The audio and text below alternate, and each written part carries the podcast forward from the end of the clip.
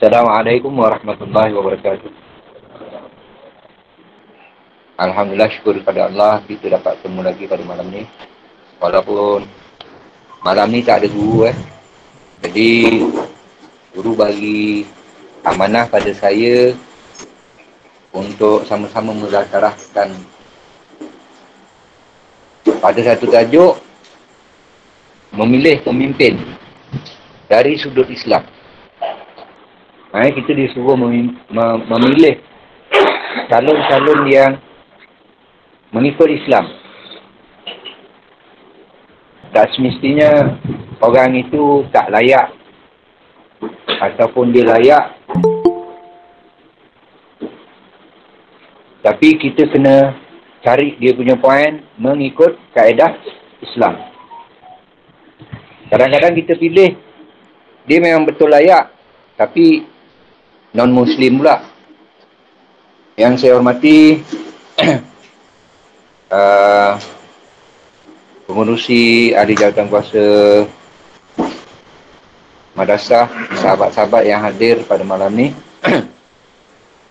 saya mohon untuk sama-sama sahabat-sahabat membantu saya kita perbincangkan kaedah mana yang sepatutnya kita kena guna pakai. Sempena pilihan raya ni lah. Sebab kita akan beraya pada hari satu tu. Raya. Biasalah raya eh. Dan tugasan itu memang setiap orang kena ambil bahagian.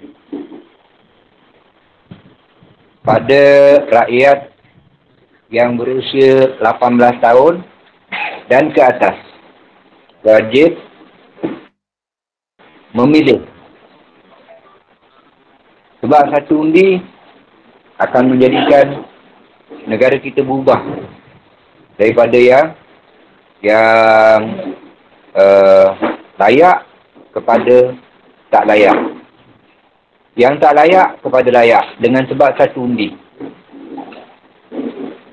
Jadi dalam kesempatan itu kita ambil lah. Kalau mengikut hadis, eh, mengikut ayat Al-Quran, ni apa yang saya ingat dia punya makna lah.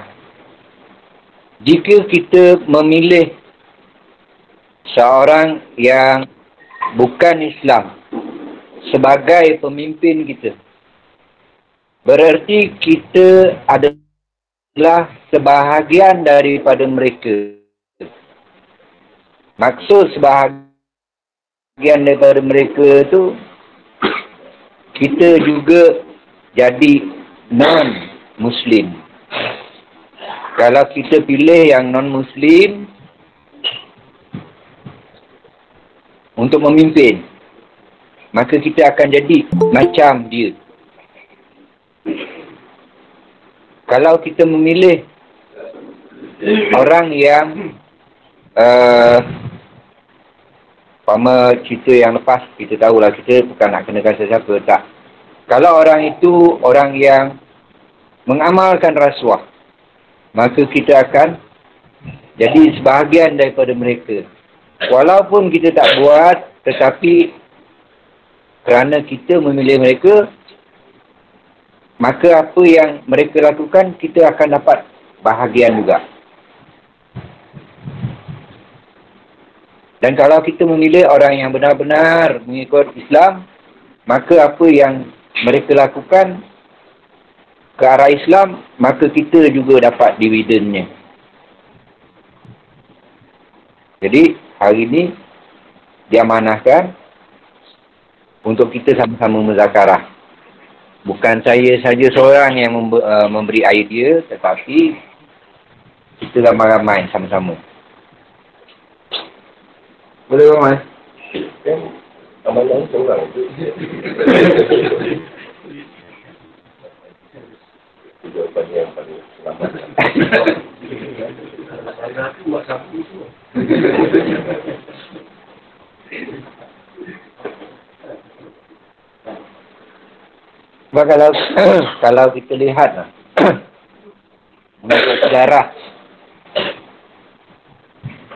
di mana apabila Rasulullah wafat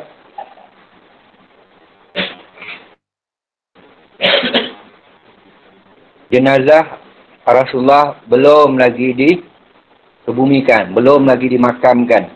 Tetapi sudah berlaku pertelingkahan antara kaum Ansar dan Muhajirin. Masing-masing mengatakan bahawa puak mereka lebih wilayah. Ini yang kita tengok sejarah lah. Jadi, kemudian keputusan itu ditegaskan oleh Sayyidina Umar Al-Khattab bahawa orang-orang muhajirin atau orang-orang Mekah yang berhijrah ke Madinah itu lebih lebih layak. Sebab mereka berjuang daripada awal Rasulullah jadi Rasul sampai berhijrah. Sesudah itu dilakukan pemilihan siapakah yang lebih layak. Ini antara orang-orang yang uh, boleh memilih. Kalau daripada segi Islam, kita disuruh, disuruh uh, mengadakan majlis syura ataupun mesyuarat. Mesyuarat di kalangan ahli majlis tertinggi kalau sekarang ni. Kalau kita serahkan pada rakyat, kalau rakyat, kalau dululah, rakyat tak tahu pribadi orang itu. Jadi, bila tak tahu, dia boleh pilih sesiapa pun. Ini yang berlaku sekarang ni. Kita tak tahu pribadi orang tu macam mana. Kita agak-agak je calon itu. Layak. Kita pun bangkah.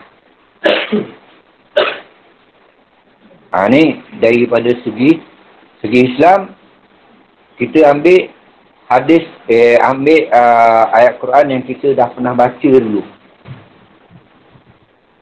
Seandainya kamu memilih orang yang uh, engkar di sisi Allah itu sebagai pemimpin maka kita akan jadi sebahagian daripada mereka itu yang saya ingat ayat tu je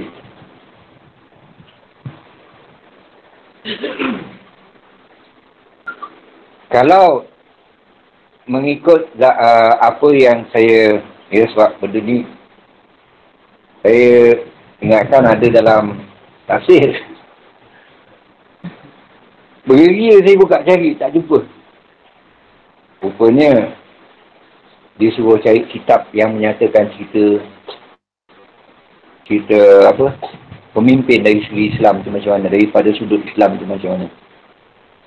Ha, ini kata orang bidan terjun lah paksa tanya pada pakcik Google. Kata mufti Perlis.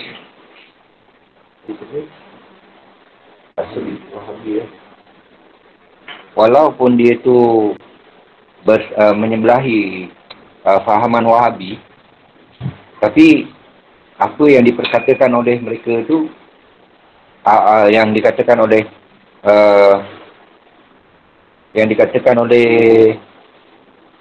uh, mufti ni boleh kita guna pakai sebab dia berlandaskan pada hadis dan juga Al-Quran. Walaupun dia menolak beberapa kaedah-kaedah yang kita guna pakai, contoh dia maulid, eh, dia menolak. Atau tahlil, dia menolak. Ini pendapat-pendapat ulama yang ditolak oleh pihak Wahabi lah.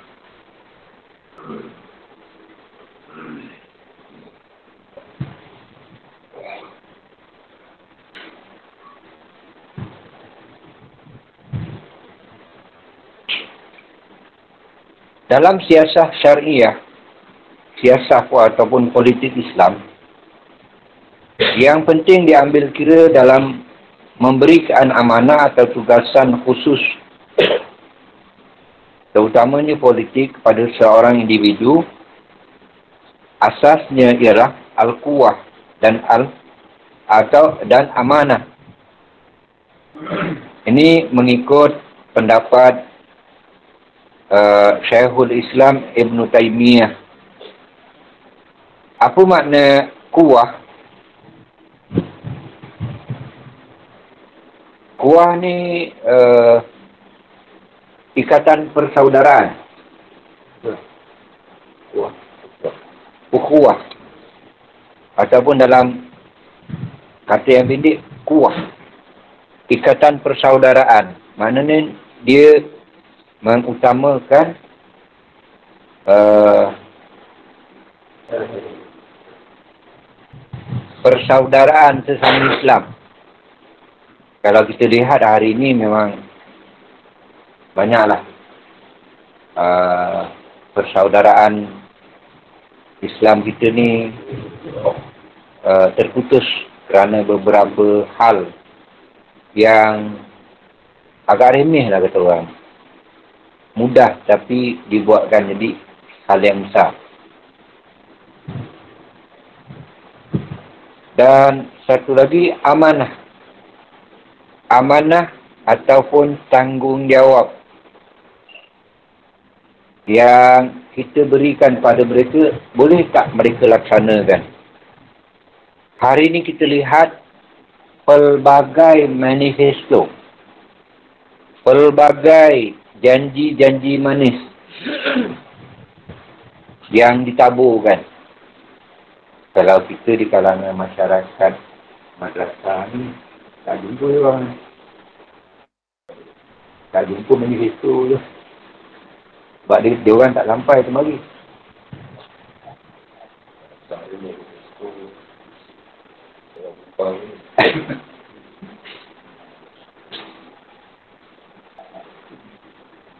Okay. Amanah yang kita berikan pada mereka, adakah mereka boleh laksanakan?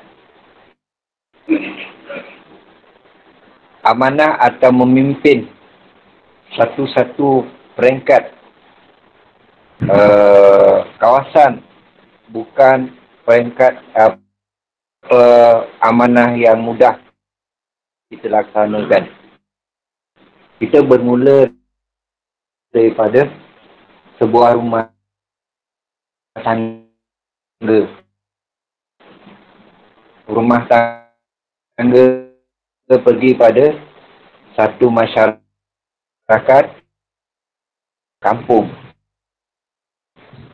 Satu masyarakat kampung pergi pada satu masyarakat mungkin. Mungkin barulah pergi daerah. Ataupun beberapa mungkin dicantumkan jadi satu kemuskilan kita sekarang ni. Ni orang politik, dia tahulah. Saya dah lama tinggalkan politik. Itu sebab saya tak berapa ambil faham sangat Uh, macam mana ya? Dia berganding antara parti dengan parti.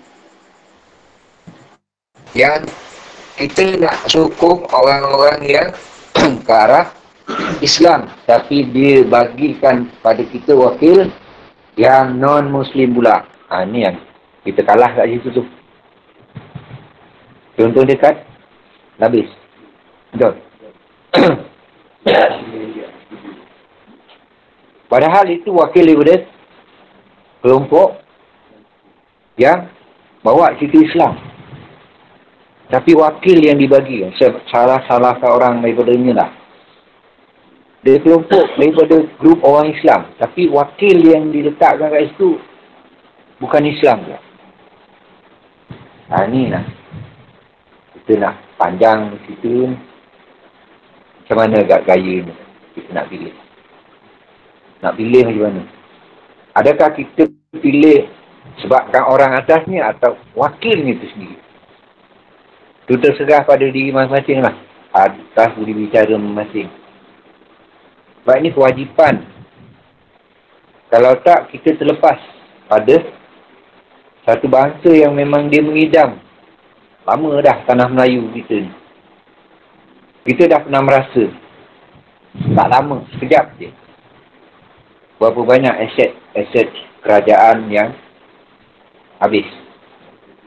Padahal, bila kita tengok, di situ ada yang Islam.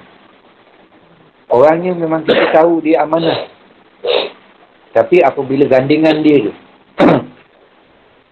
kawan-kawan dia orang yang di atas amanah, tapi yang bawah, yang orang yang membantu dia.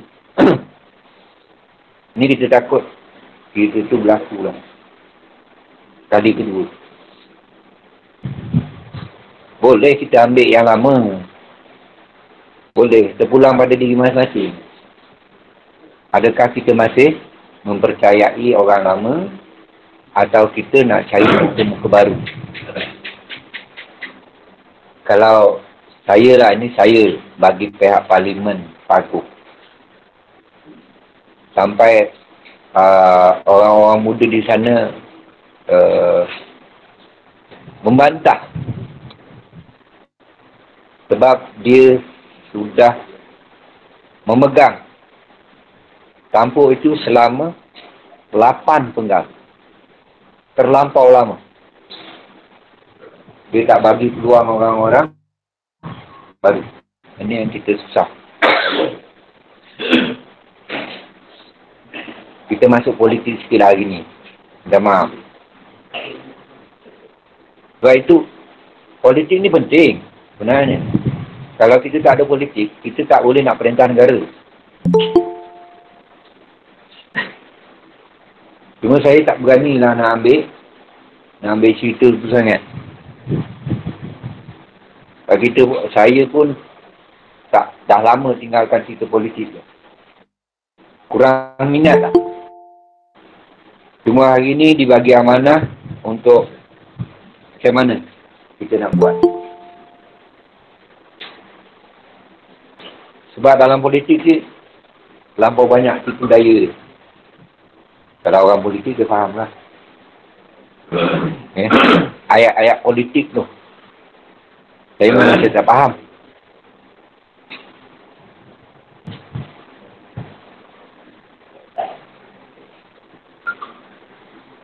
Contoh diberikan oleh uh,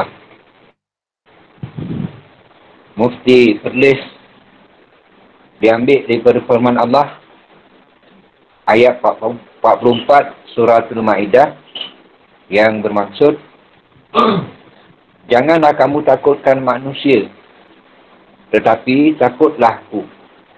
Jangan kamu membeli ayat-ayatku dengan harga yang sedikit. Barang siapa yang tidak menghukum dengan apa yang diturunkan Allah, maka mereka itulah orang-orang kafir. Menghukum kita menghukum. Tak semestinya bila kata kita menghukum tu, kita ambil cerita jinayat saja. Bab jinayat. Dalam uh, kategori fiqah, dia ada ibadat, ada muamalat, ada munakahat, ada uh, paraid, dan juga ada jinayat. Jinayat ni bab hukuman pada orang-orang yang melakukan kesalahan-kesalahan. Tidak semestinya bila dia kata menghukum, kita cerita hukuman tu. Tapi yang dimaksudkan dekat itu menghukum hukum yang macam mana? Jujur, hukum yang macam mana kak?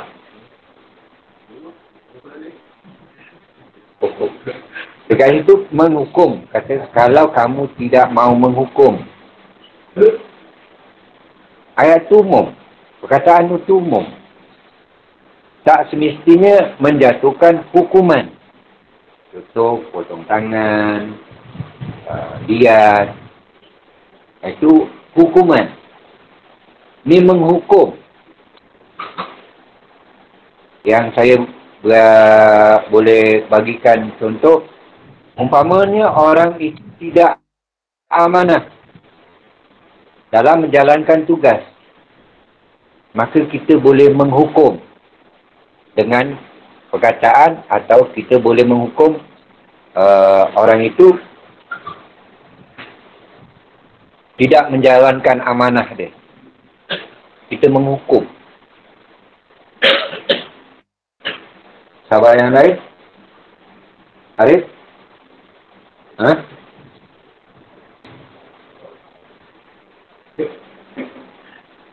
Orang yang tidak menjalankan amanah, kata Arif, kita tolak.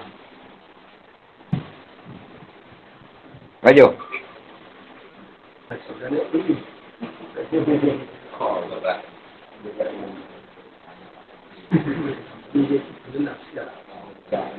Bang mana tidur kan?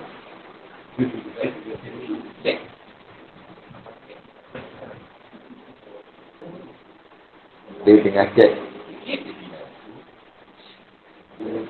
Jadi kita kena mencari hukum. Adakah orang itu adil ataupun orang itu amanah atau tidak? Kalau mengikut pendapat sahabat-sahabat orang itu uh, amanah, maka orang itulah yang kita pilih. Baik. Umpama kata. Kita kenal pribadi orang itu. Dia memang amanah. Dia memang jujur. Tapi masalah dia non-Muslim. Kita kenal pribadi orang itu. Orang itu amanah. Orang itu jujur. Tapi non-Muslim. Hmm.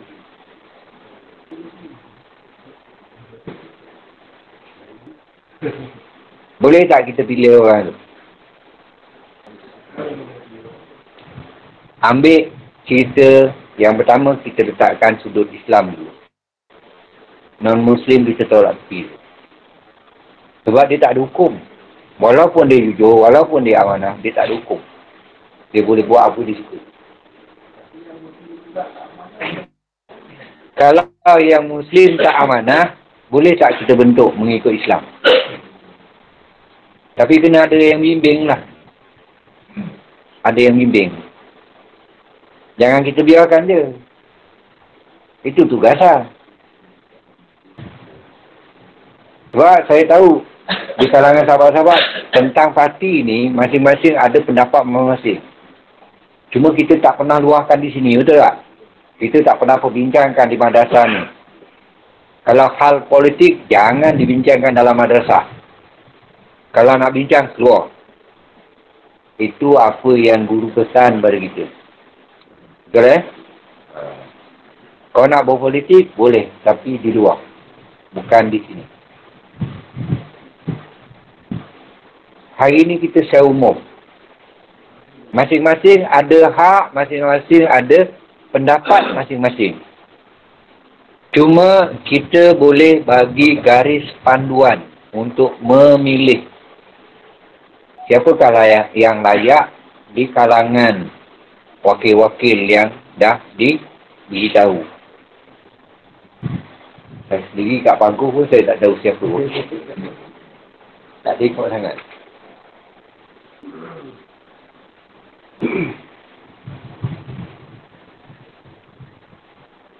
Sebab pernah uh, Rasulullah SAW memberitahu kepada Abu Zar. Sabda baginda, Wahai Abu Zar, sesungguhnya engkau ini lemah. Sedangkan jawatan itu adalah amanah. Ia pada hari akhirat nanti adalah kerugian dan penyesalan. penyesalan. Kecuali sesiapa yang mengambilnya dengan kelayakan dan menunaikan apa yang menjadi tuntutannya. Ini teguran pada Abu Zar. Sebab Abu Zar nak sangat memimpin. Bila kelemahan Abu Zar tu Nabi Rasulullah sangat faham. Sangat kenal. Jadi Rasulullah beritahu ataupun Rasulullah tegur pada Abu Zar. Kalau kita contohkan pada diri kita ataupun pada orang yang kita nak pilih tu, memang kelemahan dia kat situ. Dan dia tak boleh nak menunaikan amanah. Adakah orang macam ni yang kita nak pilih? Kalau nak pilih boleh juga. Terpulang pada diri masing-masing. Sebab tajuk dia senang. Pilihan pilihan di tangan anda. Keputusan pada akal dan hati. Cuma sekarang kita nak kena berpandu pada daripada sudut Islam tu macam mana. Awal-awal yang kita dah dah dengar daripada daripada kalam guru sendiri pun uh, ketika me membacakan ayat ayat berapa surah apa saya lupa. Tapi dekat situ dia beritahu uh, jangan kita pilih daripada yang non muslim itu yang paling penting. Sebab bila kita pilih yang non-Muslim, maka pemerintahan itu bukan berdasarkan Islam. Dia bebas. Kalau kita pilih daripada kalangan Muslim, dia ada batas-batas tertentu. Yang dia tak boleh langgar. Ini apa yang saya dapat kongsikan dengan sahabat-sahabat lah ya. Sedikit. Tak banyak. Ah boleh. Betul lah. Sekarang tiga puluh dulu berasa-rasa. Ha. Tiga-tiga non muslim. Ha. Kita nak suruh layak. Itu je. Ini kan juga tiu kan? Bila air pun dia tak boleh ni. Dia juga. Kita kita nak tunaikan hari itu tadi. Ha. Tapi kita dah dah terkabut kat situ lah. Jadi kalau kami kan, Ya. ha, tak suruh, Ugi. masih buli, Ha, wajib. keluar, dah tangkap pula. Sebab mengundi itu kewajipan kita pada negara. Apa pendapat Ustaz tadi? Kalau pendapat saya lah. Di atas orang yang jadi wakil siapa? Kepala ni kan? Ha, kita, kita tengok kepala dia. Ha, pucuk pimpinan. Sebab orang itu sebagai wakil dia. Dia mesti ada yang monitorkan dia tu. Ada mentor dia tu. Kena tengok wakil apa dia tu siapa dia punya kepala. Atasan dia. Tapi kalau kalau daripada percantuman, percantuman yang yang kata orang tu uh, sama kata terutamanya pada parti-parti kembangkan ni, minta maaf cakap eh, kita tak berani jamin, kita tak berani janji bahawa dia akan memerintah kaedah Islam. Kita kena cari orang yang dalam dalam dalam gabungan tu siapa dia punya mentor? Siapa punya monitor?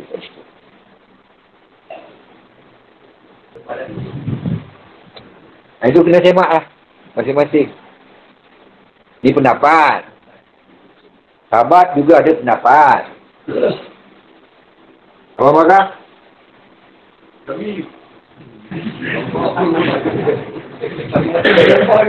Ha? Ayam tu, tak rindu. Salah tu. Memang semua ada dilema. Ahmad.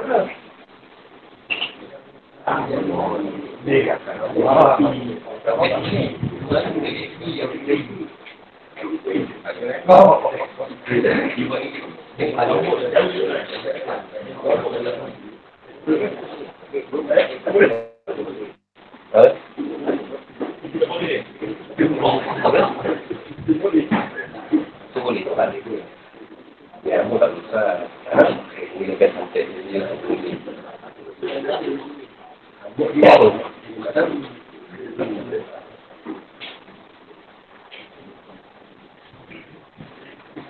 kita ber- buka pada umum lah untuk untuk berikan pendapat.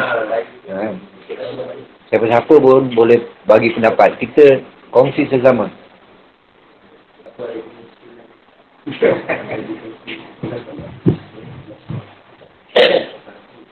Apa Man? Pendapat lah.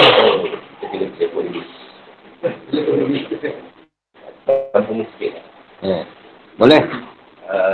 Saya tanya sama ada ni hadis ataupun uh, fatwa fatwa ulama.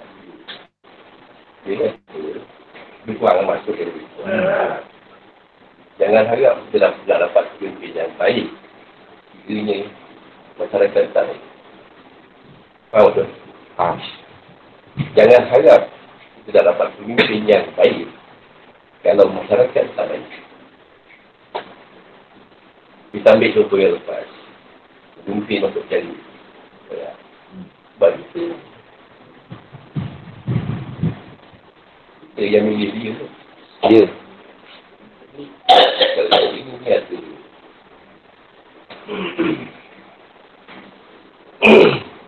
Isyad Al-Fatwa sini Sini ke 700 Dan cara nak mungkin Nak mungkin Tak nak rasa nak mungkin Sama ada nak dia harta Wang atau kepercayaan Jadi kat sini ada Dia menguraikan Mana yang lebih baik Untuk jadi Untuk memilih pemimpin Daripada yang miskin atau atau yang ataupun daripada yang banyak duit atau yang maksudnya yang kaya. Terima kasih. Dia kata kat sini, dia kata kewajipan syariat menerangkan supaya kita memilih calon pemimpin yang mempunyai kepribadian yang baik serta nilai kelayakannya berasaskan kecekapan dan kompeten dalam mentadbir serta menjalankan pemerintahan. Nabi SAW menjelaskan antara golongan yang akan diberikan azab yang pedih ketika akhirat adalah golongan yang mengangkat. Ingat eh? Golongan yang mengangkat. Kau tak aku cakap tadi. Dah kita ingat ni hadis ataupun fatwa. Ulama dulu. Jangan harap nak dapat pemimpin yang baik kalau kita. Dah kita pilih ni. Kan? Penat sangat pilih Najib tu. Orang tak nak pilih Najib. Tak. Dah tahu dah kan. Dah, dah nampak dah nyata. Gaji, gaji Perdana Menteri. Gaji Perdana Menteri di Malaysia pada masa dulu. Sebelum-sebelum ni. Lebih besar gaji aku lagi. Aku setakat rumah ni je aku boleh buat.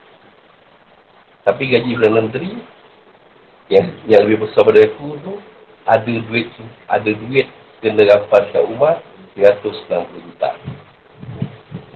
Boleh beli barang kemas, bagai-bagai bagai 80 juta.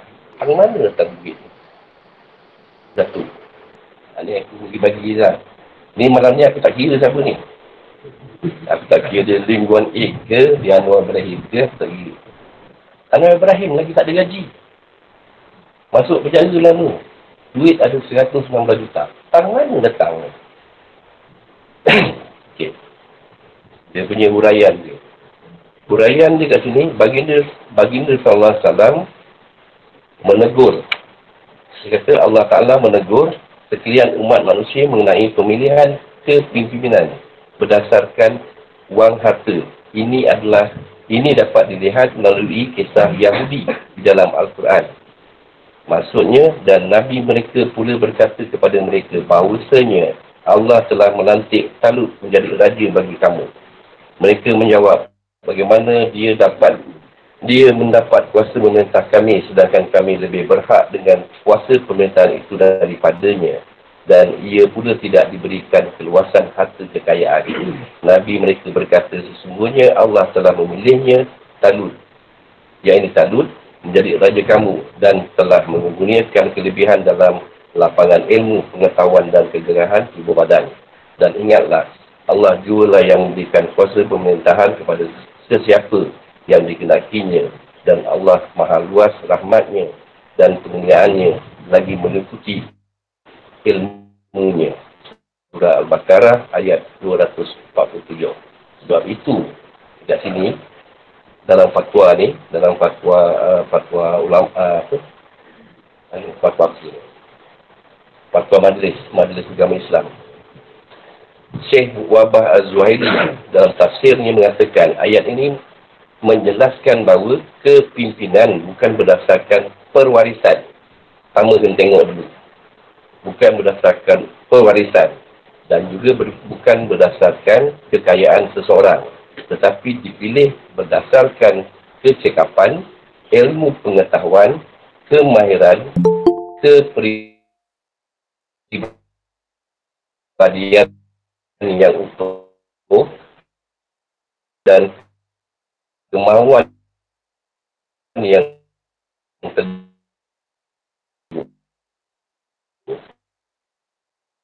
Ibnu Abbas menceritakan pemilihan Talut sebagai pemimpin di kalangan Bani Israel ketika itu kerana beliau merupakan orang yang paling bijak serta memiliki kekuatan tubuh badan yang sempurna yang mana akan membuatkan musuh takut dan gentar. Dalam ayat ini Allah SWT menjelaskan faktor pemilihan Talut adalah berdasarkan ilmunya yang luas jadi dia kata kat sini kalau ikut daripada Quran, kalau ikut pada Quran, kekayaan manusia yang sebenar adalah ilmu pengetahuan dan kekuatan fizikalnya yang mampan. Faktor kekuatan untuk berperang dan keyakinan ketika perjumpaan sesama manusia yang lain. Kalau kita ambil dua cerita kat sini, dia kata yang tadi ilmu pengetahuan yang luas. Tapi kalau banyak sangat ilmu pengetahuan nak menipu, baik ayat, satu, kena tengok. Oh, kita okay, kita ambil contoh ya. Kita ambil contoh yang mudah-mudah. orang zaman dulu, orang zaman zaman dulu, bila nak dilantik jadi pemimpin satu-satu tempat, satu-satu kita ambil kampung dulu. Lepas kampung kita ambil daerah. Lepas daerah kita ambil, eh, lepas kampung kita ambil mungkin. Mungkin kita ambil daerah. Daerah negeri. Kita ambil kampung dulu. Bukanlah jadi fungsi. Eh, janganlah. Janganlah. Betul. Dulu. Sekarang tak. Pilihlah aku. Pilih aku. Gue jangan lupa kan, nombor aku nombor 15. Jadi kenapa sekarang jadi begini, kenapa dulu tidak? Ha, itu kena fikir balik. Mesti ada kepentingan-kepentingan tertentu. Kontrak umpamanya. Ha. Bila, dah, bila ada kekuasaan, bila maknanya orang ada kontrak. Akan dapat kontrak. Sebab untuk politik, dalam politik ni yang ada cuma ada satu je, kontrak je. Lain kita tak ada. Selain pada tu, semua yang ada kalau ada pun perempuan je lah. Ini disco. Eh, betul lah. Kan? Aku aku bercakap ni berdasarkan pada pengalaman aku. Aku adalah salah seorang daripada ahli jawatan ahli jawatan kuasa ahli jawatan kuasa uh, UMNO bahagian Pulai. Paling muda dalam sejarah Pulai. Baru berusia 20, 20 tahun aku jadi ahli jawatan kuasa uh, AJK UMNO bahagian. Jadi tengok dalam keadaan dia orang macam mana. Sebab tu keluar daripada keluar daripada politik. Sebab tak sanggup tak tengok. Macam tu. Sama boleh. Kan dia kata kat sini, lihat tafsir Al-Munir. Surah Al-Baqarah, uh, uh, uh, jilid. Ini kan jilid ni. Surah Al-Baqarah 424. 2424. Terdapat juga sebuah hadis yang menyebut mengenai golongan-golongan manusia di mana Allah Allah SWT benci dan muka terhadap golongan ini di akhirat kelak.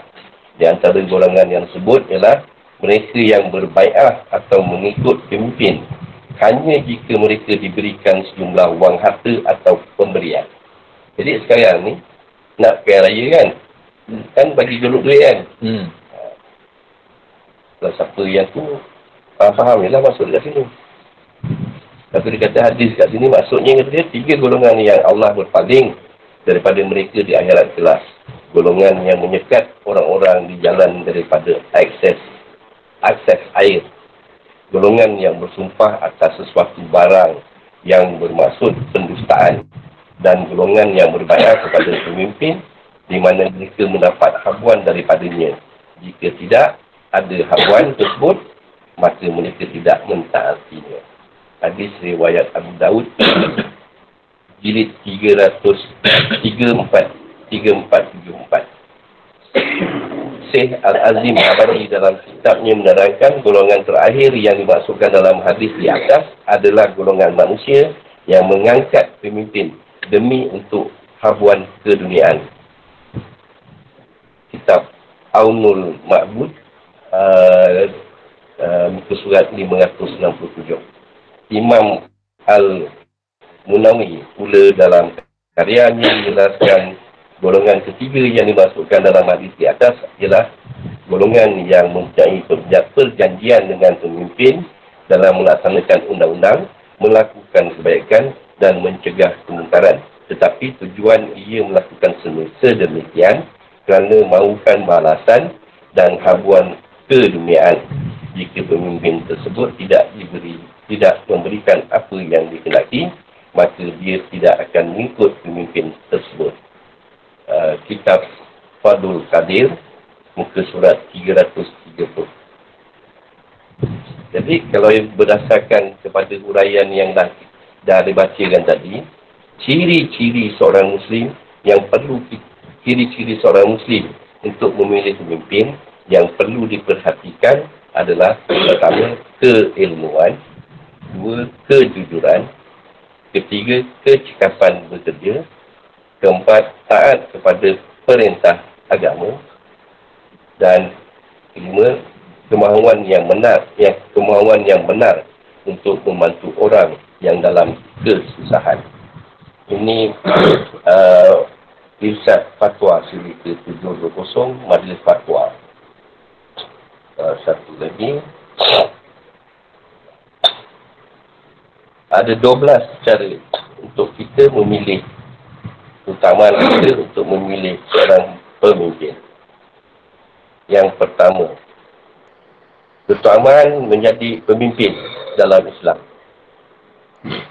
Jadinya, keutamaan orang tu yang nak mencalonkan diri dia.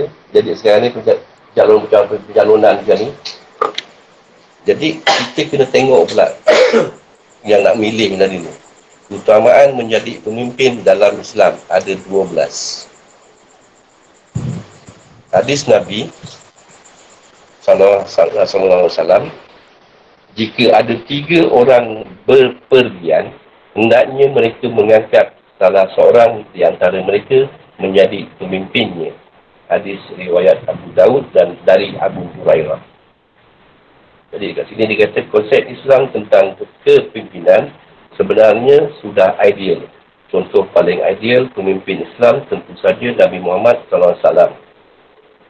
Dia merupakan seorang pemimpin, eh, dia merupakan seorang yang memimpin dengan hati Sesungguhnya telah ada pada diri Rasulullah itu suri tauladan yang baik bagimu, iaitu bagi orang-orang yang mengharapkan rahmat Allah dan kedatangan hari hari kiamat dan dia banyak menyebut Allah. Al-Quran Al-Azab ayat 21. Ayat yang last sekali. Dia banyak menyebut Allah. Jadi kita tengoklah sekarang. Pemimpin yang kita nak pilih dengan 19 bulan ni, kita nak tahu dia banyak menyebut Allah, kita tak tahu pasal kita tak, tak rapat kat dia. Tengok aja lah dia ada pergi masjid ke tak. Itu je. Agak-agak mudah-mudah ambil yang mudah-mudah lah. Pasal kita kena tahu, kalau nak ambil kat sini, dia banyak menyebut Allah. Maknanya kita kena rapat dengan dia, hari-hari jalan dengan dia. Kena rapat, setiap hari nak berjalan dengan dia. Mana pula kita tak boleh kan? Habis nak pergi mancing lagi. Jadi bagaimana cara memilih pemimpin menurut Islam? Hal tersebut berdasarkan 12 cara memimpin. Eh, 12 cara memilih pemimpin dalam Islam. Pertama, mukmin. Mesti orang Islam. Beriman kepada Allah, yang ini mukmin dan beragama Islam. Muslim yang baik. Yang ini orang Muslim yang memiliki dua sifat seperti yang disebutkan dalam Al-Quran surah Yusuf ayat 55. Hafizun alim. Hafizun artinya ialah seorang yang pandai menjaga. yakni orang yang mempunyai integriti, kepribadian yang kuat, amanah, jujur dan akhlaknya mulia. Sehingga patut menjadi teladan bagi orang lain atau rakyat yang dipimpinnya sebagai dasar kepimpinan dalam Islam. Kalau pilih bukan Islam, maknanya dasar kepimpinan dalam Islam tak ada. Jadi soalan balik semua tadi yang labis tu. Yang labis tu. Jadi yang labis tu tak ada pilihan sebenarnya. Cakap sama lah cakap Nabi tu kan. Tak ada pilihan. Jadi pilihlah mana yang rasa terbaik. Ikut hati, ikut akal. Kan? Tengok macam mana yang terbaik. Pasalnya, dah memang dia letakkan itu nak buat macam mana. Tak pilih apa lagi.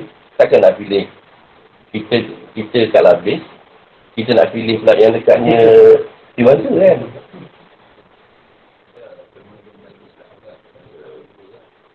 Ha, tengok parlimen ni, kalau parlimen labis macam mana? Parlimen labis. Parlimen labis. Dua-dua Cina. Uh, adun dia? Dua-dua semua, Cina. Semua Cina. Nah, dia tak ada pilihan. Ha, tu ada Melayu okey lah juga.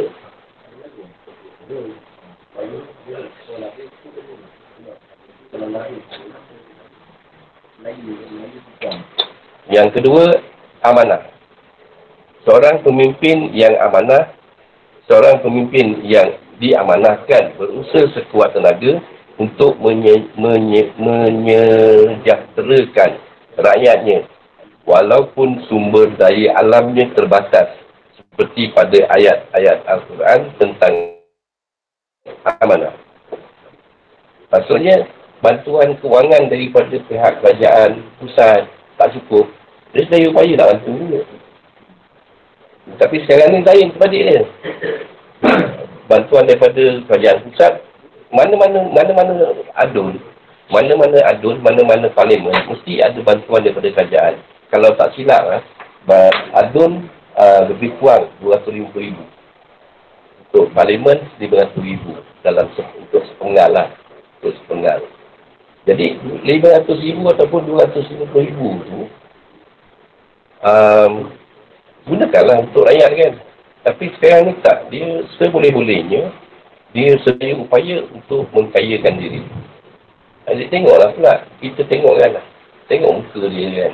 Tengok tahu kalau tengok muka penipu ni. Boleh kenal tengok muka penipu. Tengok pun dah tahu lah.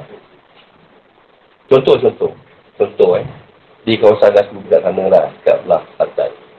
Di paling pada apa Parlimen Tenggara. Kalau tengok muka ada hamba tu muka penipu lah. Tak kan? Pilih lah dia. Tapi sekarang dia, dia tak kena pilih. Macam mana dia nak nipu? Klinik dia je ada, klinik dia je ada 40. Klinik dia je ada, ada 40. Satu-satu klinik royalty sebulan, sebulan royalty 5,700.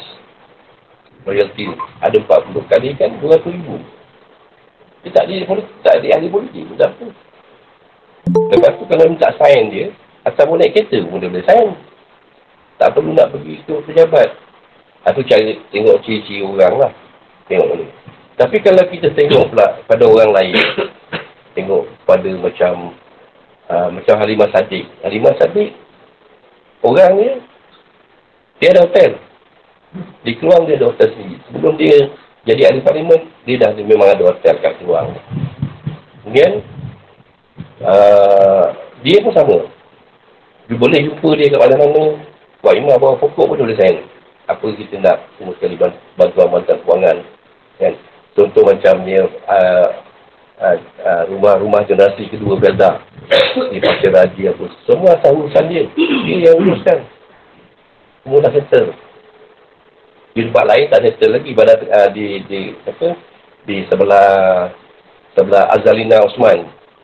Kan? Sebelah di sebelah pengerang. Sampai sekarang tak settle lagi. Ayat tahun lima, ayat tahun empat, ayat tahun tiga. Tak settle lagi berkenaan dengan rumah generasi kedua. Tapi Halimah Sadiq dia boleh settlekan. Tengok muka dia ada beribu. Tak ada kan. Jadi kalau kita tengok muka tak ada, ah, pilihlah. Tengok hati kita macam mana. Tapi kalau kita tengok muka orang lain, apa nak bagi contoh kat sini eh? Ha? tak muka hari parlimen. Kalau kita tengok muka dia pun kita dia penipu. Ha, macam orang Melaka, Melaka. Yang Melaka siapa tu yang yang dulu di AP masuk masuk. Ha, tu. Tengok muka dia dah tahu lah. Ha. Jadi tengoklah tu bukan bukan, bukan kita nak mengatur orang tak. Ya, tapi pasal dah terlanjur pada nak cerita macam ni. Tidak terang ya. Dan cara macam ni sekarang ni panduan, panduan yang panduan yang pihak uh, pihak majlis fatwa dan dah tetapkan. Yang ketiga alim.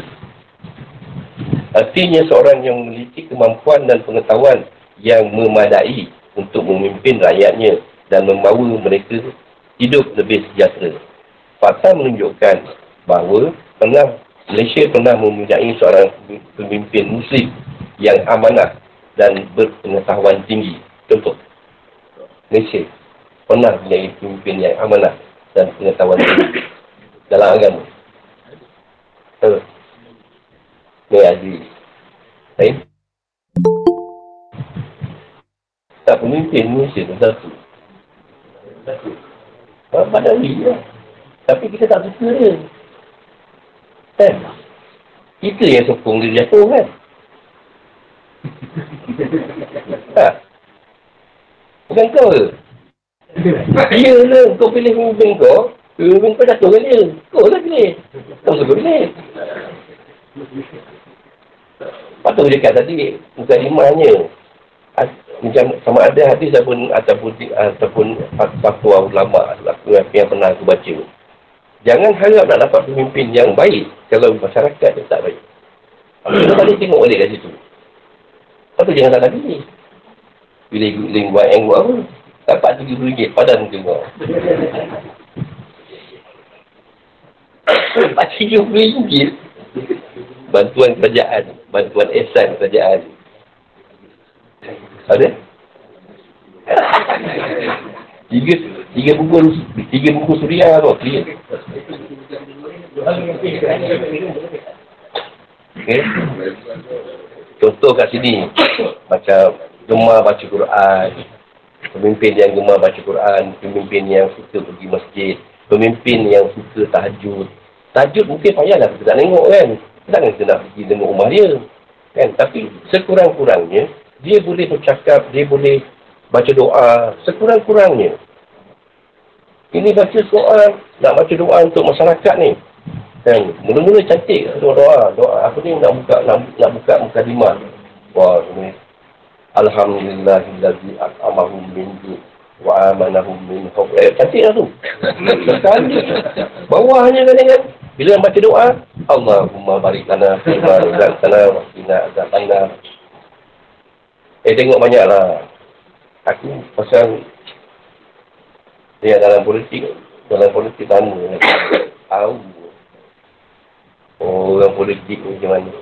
Aku ingat ada apa, adun sini yang dia suruh, suruh jadi buat terawih kan. Aku tak tahu tidak. Tak tahu bila.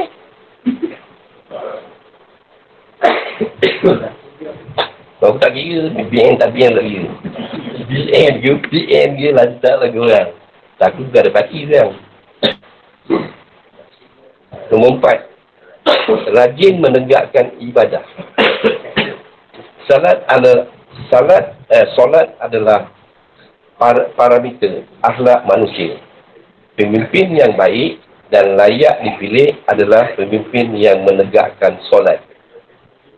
Solat melahirkan tanggungjawab, kesedaran keimanan, tauhid, eh, transcendental, dibangunkan melalui solat sebagaimana doa pemimpin dalam Islam.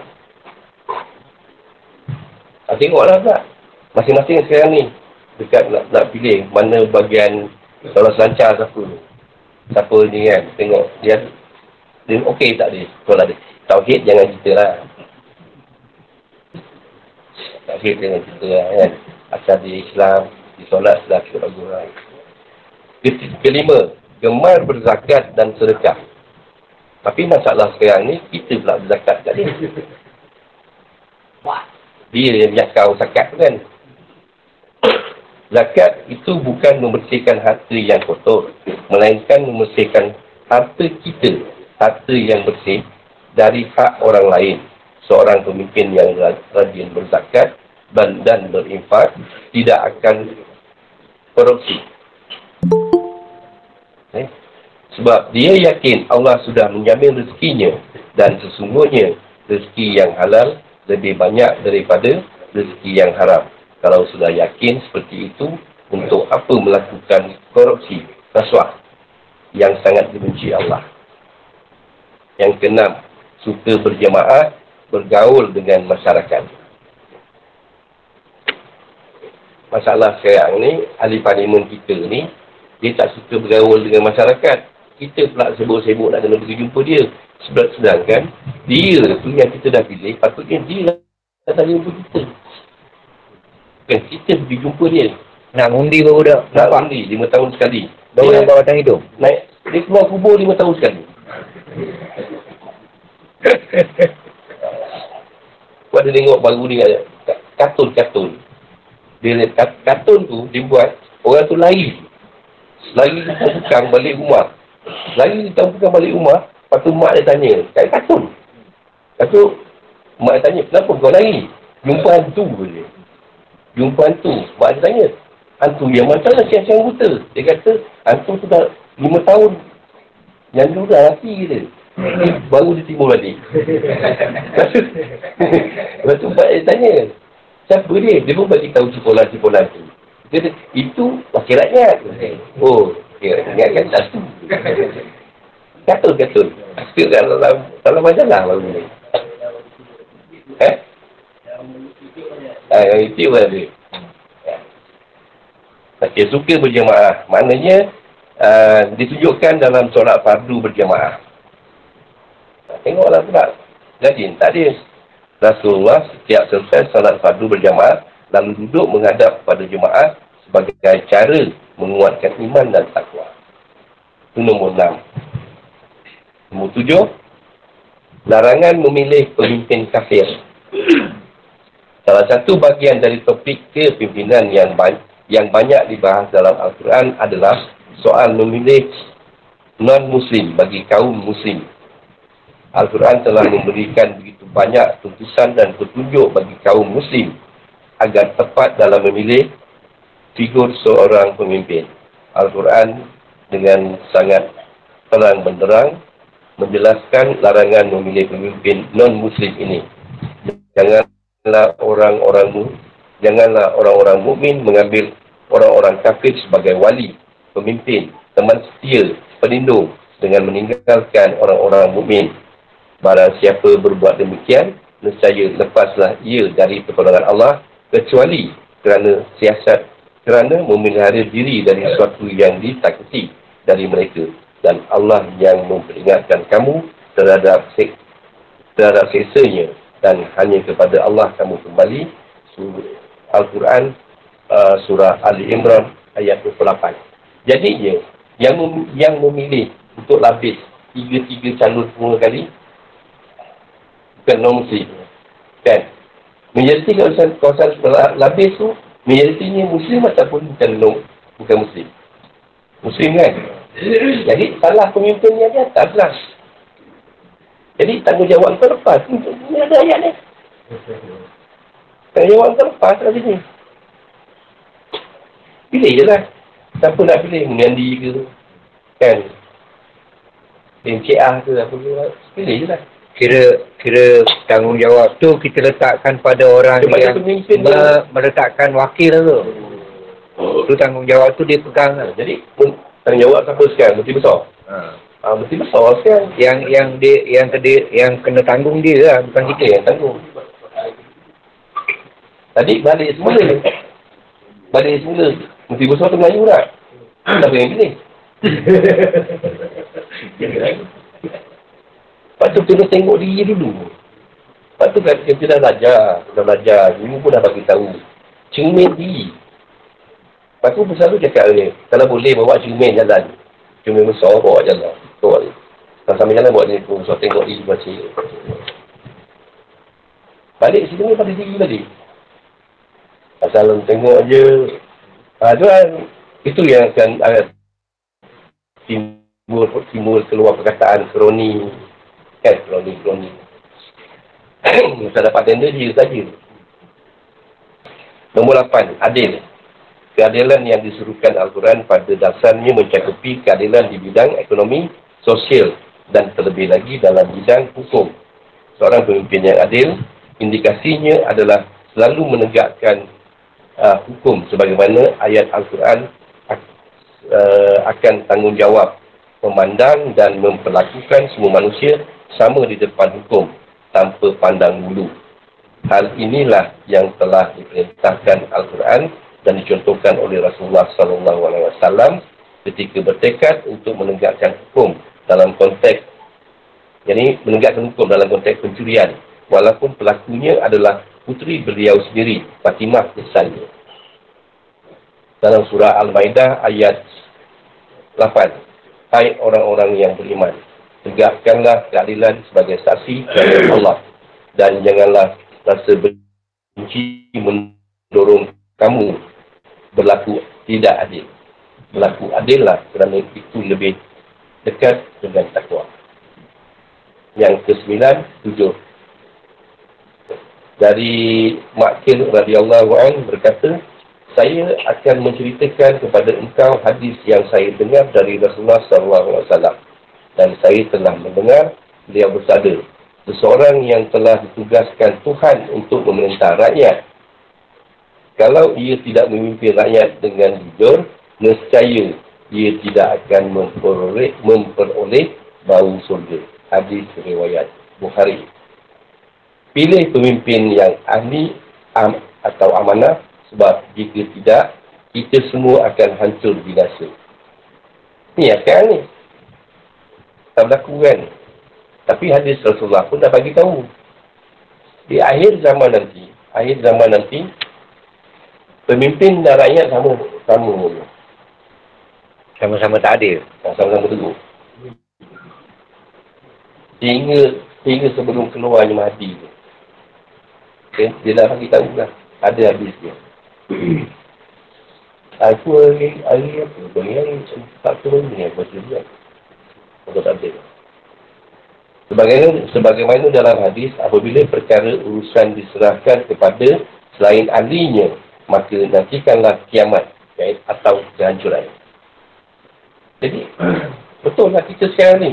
Dulu duit Malaysia, duit Malaysia dengan duit Saudi, 80% Malaysia, satu rial. Sekarang, 87% 7% rial, seringgit itu. Lanjut. Sepuluh pemimpin yang mahu mencegah kemungkaran. Pilih pemimpin yang mahu mencegah dan memeteras kemungkaran seperti rasuah, nepotisme, manipulasi dan lain-lain sebagai model kepimpinan dalam perspektif Islam. Mahkamah dah menentukan dia bersalah. Mahkamah tinggi dah bersalah. Mahkamah persuan dah kata salah. Mahkamah rayuan pun dah kata salah. Yang masih lagi nak pilih dia kenapa? Kan? Ah, jadi, jangan salahkan terlalu sangat tu. Jangan salahkan negara sangat. Nah. Ni yang dia kata apa? Bongok atas bongok. Apa? Anu mahkamah. Salah. Kata tu ada dia punya istilah dia tu. Semua kesalah-kesalah. Bagaimana dah menentukan dia salah? Dan memang terang-terang salah. Tapi kita masih lagi ya. Jadi aku tak faham orang, orang barisan nasional. Kau pilih siapa lagi ni? Aku tak ada. Ya.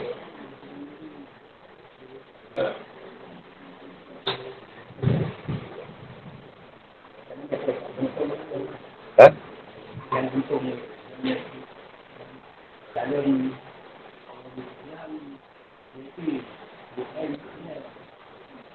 Inilah Islam tu. Walaupun dia Tak, yang sekarang yang sekular. Walaupun di Islam sekular, sekurang-kurangnya jadi iman. Sekurang-kurangnya dia iman. Sekurang-kurangnya kalau dia sakit, dia tergantuk, dia cakap dengan Allah. Tengok ini tak cakap Allah tu. Dia tergantung kaki dia, dia tak cakap Allah. Tapi walaupun dia, ini pandangan aku lah. Ini pandangan. Walaupun dia DAP, walaupun dia PKR. Tapi kalau dia itu Islam, sekurang-kurangnya kalau dia tergantung, melainkan sisi kasih. Dia mesti cakap Allah. Macam mana sekali pun, dah kira-kira dia ketuk tangan, kan. mesti cakap Allah sakit. Allah sakitnya. Mesti ada. Sekurang-kurangnya lah. Ni aku ni pandangan lah. Tapi tak tahu orang lain ni pandangan pribadi aku. Jangan ikut sangat.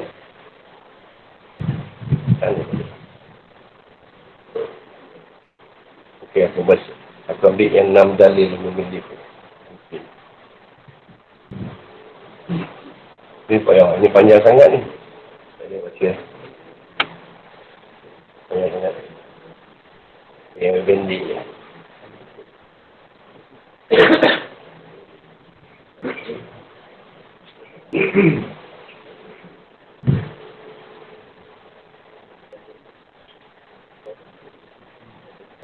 Ini banyak pada banyak kepada hadis-hadis lah. Kata jangan jangan janganlah orang-orang mukmin mengambil orang-orang kafir menjadi wali pemimpin. Yang surah Al-Imran yang tadi yang dibaca Ayat Quran. Ayat Quran. Tapi surah Al-Nisa Hai orang-orang yang beriman janganlah kamu mengambil orang-orang kafir menjadi wali dengan meninggalkan orang-orang mukmin. Surah An-Nisa ayat 144. Atau surah Al-Maidah ayat 57. Hai orang-orang yang beriman janganlah kamu mengambil orang-orang yang membuat yang membuat agamamu agamamu menjadi buah ejekan dan permainan. Ni kita dah dah, dah, dah kena dah. Kita dah kena dah 22 bulan kita kena dah. Kamu cuma bingung. Aku tak ingin, aku tak ingin makan. Satu surah Al-Tawbah ayat 23. Hai orang-orang beriman. Janganlah kamu jadikan bapak-bapak dan saudara-saudaramu menjadi wali. Yang ini pemimpin atau pelindung jika mereka lebih mengutam, lebih mengutamakan kekafiran atas keimanan dan siapa di antara kamu yang menjadikan mereka wali maka mereka itulah orang-orang yang zalim. Ha, betul. Kaum kerabat pun tak boleh walaupun kaum kerabat. Betul lah tadi yang kita tadi kan. Kita juga yang milih kan. Kaum kerabat tapi dia menyokong pada kita kafir. Orang ni pun kita tak boleh. Walau kaum kerabat. Maksud ayat tu dah. Kemudian uh, Al-Quran ayat surah Al-Mujadalah ayat 58. Kamu tidak akan mendapati kaum yang beriman pada Allah dan hari akhirat. Saling berkasih sayang dengan orang-orang yang menentang Allah dan Rasulnya. Sekalipun orang-orang itu bapa-bapa atau anak-anak atau saudara-saudara ataupun keluarga mereka mereka itulah orang yang telah menanamkan keimanan dalam hati mereka dan menguatkan mereka dengan pertolongan yang datang daripadanya dan dimasukkannya mereka ke dalam surga yang mengalir di bawahnya sungai-sungai. Mereka kekal di dalamnya Allah reda terhadap mereka dan mereka pun puas terhadap limpah rahmatnya. Maka itulah golongan Allah. Ketahuilah bahawa sesungguhnya Bismillah itu adalah golongan yang beruntung. Yang keenam, yang baca ayat Quran ini. Anisa ayat 138, 139. Kabarkan kepada orang-orang munafik bahawa mereka akan mendapat kesaan yang pedih. Orang-orang yang mengambil orang-orang kafir menjadi wali, pemimpin, teman atau penolong dengan meninggalkan orang-orang mukmin, apakah mereka mencari kekuatan di sisi orang kafir itu? Maka sesungguhnya semua kekuatan kegunaan Allah. Dan ini saja yang boleh dibacakan oleh oleh uh, Nur Almin, Alumni Master of Urban and Regional Planning, Curtin University of Technology, Australia. Pada fatwa. Jadi, dah dibacakan ada 12 syarat. Jadi, lepas ni kita nak undi kan? Apa pagi lagi kan? Ha. Uh, pilihlah berdasarkan kepada yang dah bagi tahu, dah bagi tahu. Kalau nak, kalau bagus lah, so, kalau kita pun kita ni kan, kita nak nak pilih, tak tahu ni. Ni tengok muka macam bagus, tengok muka macam bagus, ni macam bagus kan. Cuba pergi jumpa empat-empat tu, letak dia sekali kan. Kena ada lempang tu. Kenapa dia jawab? Contoh macam yang baru ni lah kan. Dekat ni Separangga, siapa? Mazli. Dia kena sebelah. Betul lah salah dia. Salah dia. Janji pilihan raya dia. Kampung tu takkan banjir lagi. Ada tempatan banjir. kampung tu lah yang selalu kena wajib. Dekat sembarangan. Tapi dia tak buat-buat. Tiba-tiba datang. Itu lima tahun sekali. Muncul. Datang. Memang kena laki je. Betul lah. Itu je lah daripada ni aku boleh, boleh kos sambung. Bukan kongsi pun aku bacakan je. Terima kasih, Rahman. Ada sahabat-sahabat yang nak kongsi lagi? Kita kongsi sama-sama lah ni.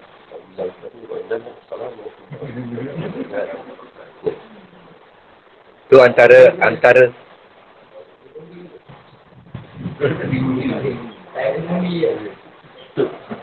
Alah boleh je tu. Aku boleh. Aku tak nak tak nak undi pun. boleh. Api ugi lah.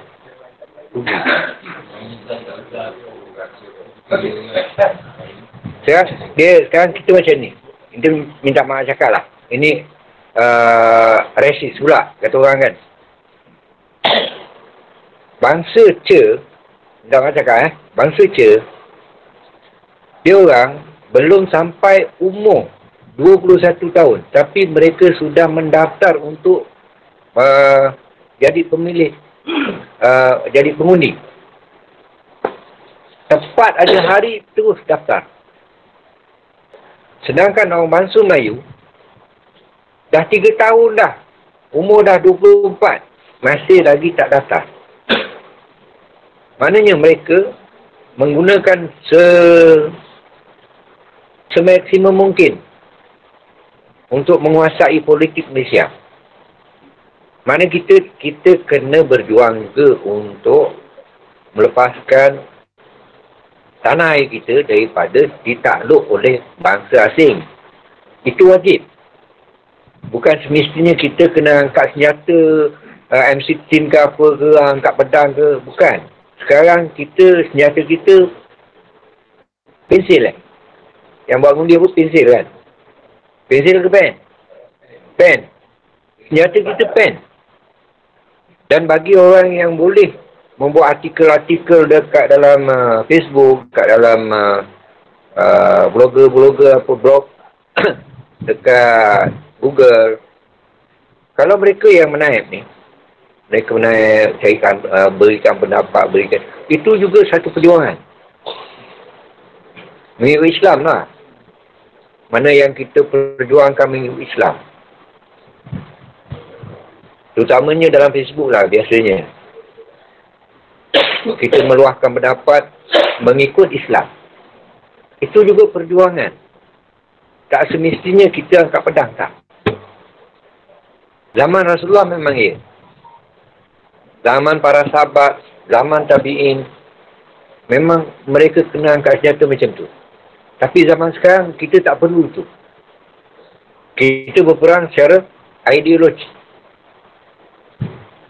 Ini yang kita kena tunaikan sebenarnya.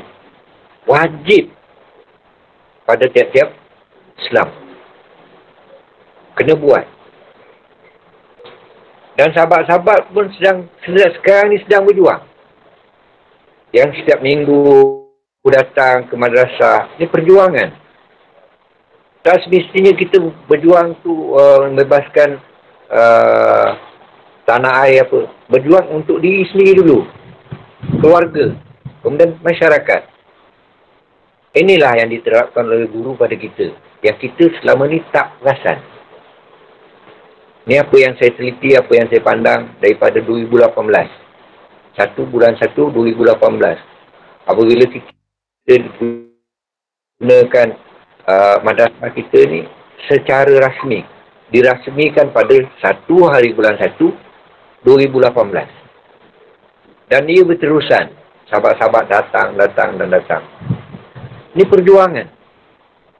Bukan sekadar perjuangan untuk uh, menimba ilmu. Itu juga perjuangan pada ke arah Islam.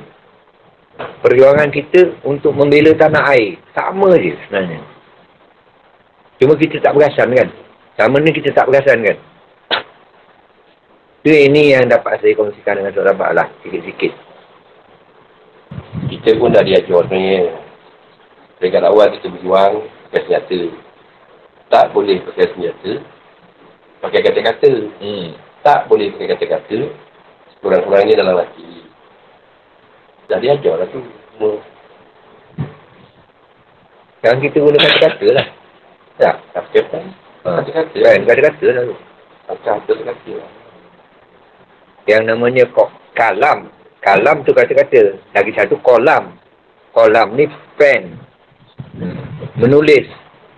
Dia tak berbunyi macam uh, lidah dan mulut kita berbunyi. Tapi dia menyatakan. Dalam bentuk yang senyap tapi menyatakan. Apa yang terbenak dalam hati, dalam akal kita. Dan kalam ni sekarang bukan tertentu pada pen itu sendiri.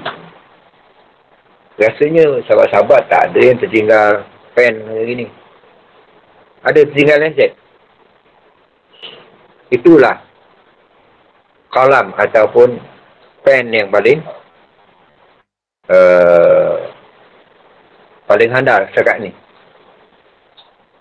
Abang Man duduk kat sini. Dia boleh cakap dengan orang sana dengan tak ada perkataan. Dengan orang Mekah. Ha, dengan WhatsApp. Sama je. Kita boleh sebarkan apa maklumat yang kita dapat pada seluruh dunia. Melalui Facebook. Kan? Ini pun perjuangan yang kita kena kena buat sebenarnya. Itu sebab pernah guru ajarkan pada kita. Ni apa yang saya ingat. Setiap apa yang kita belajar, cuba kita sebarkan. Ataupun kita kongsikan dalam WhatsApp ke, dalam Facebook ke. Saya rasa yang ambil peranan dua tiga orang ni. Ramai yang tak ambil peranan. Termasuk saya. Tak, kita kita cakap terang kan. Sebab saya saya jadi orang tak suka berdebat. Nanti kan di situ akan timbul perdebatan, perdebatan dan perdebatan. Kita ni sekadar nak berkongsi. Ada orang yang tak sehaluan dengan kita. Ini masalah. Sebab orang Islam tu sendiri yang akan menjatuhkan orang Islam. Orang kafir yang menjatuhkan orang Islam. Tak. Orang Islam tu sendiri. Ini berlaku lah. Dekat dalam masyarakat kita. Rasanya sampai situ dulu ya. Kongsian kita. InsyaAllah kita jumpa lagi pada pertemuan akan datang. Assalamualaikum warahmatullahi wabarakatuh.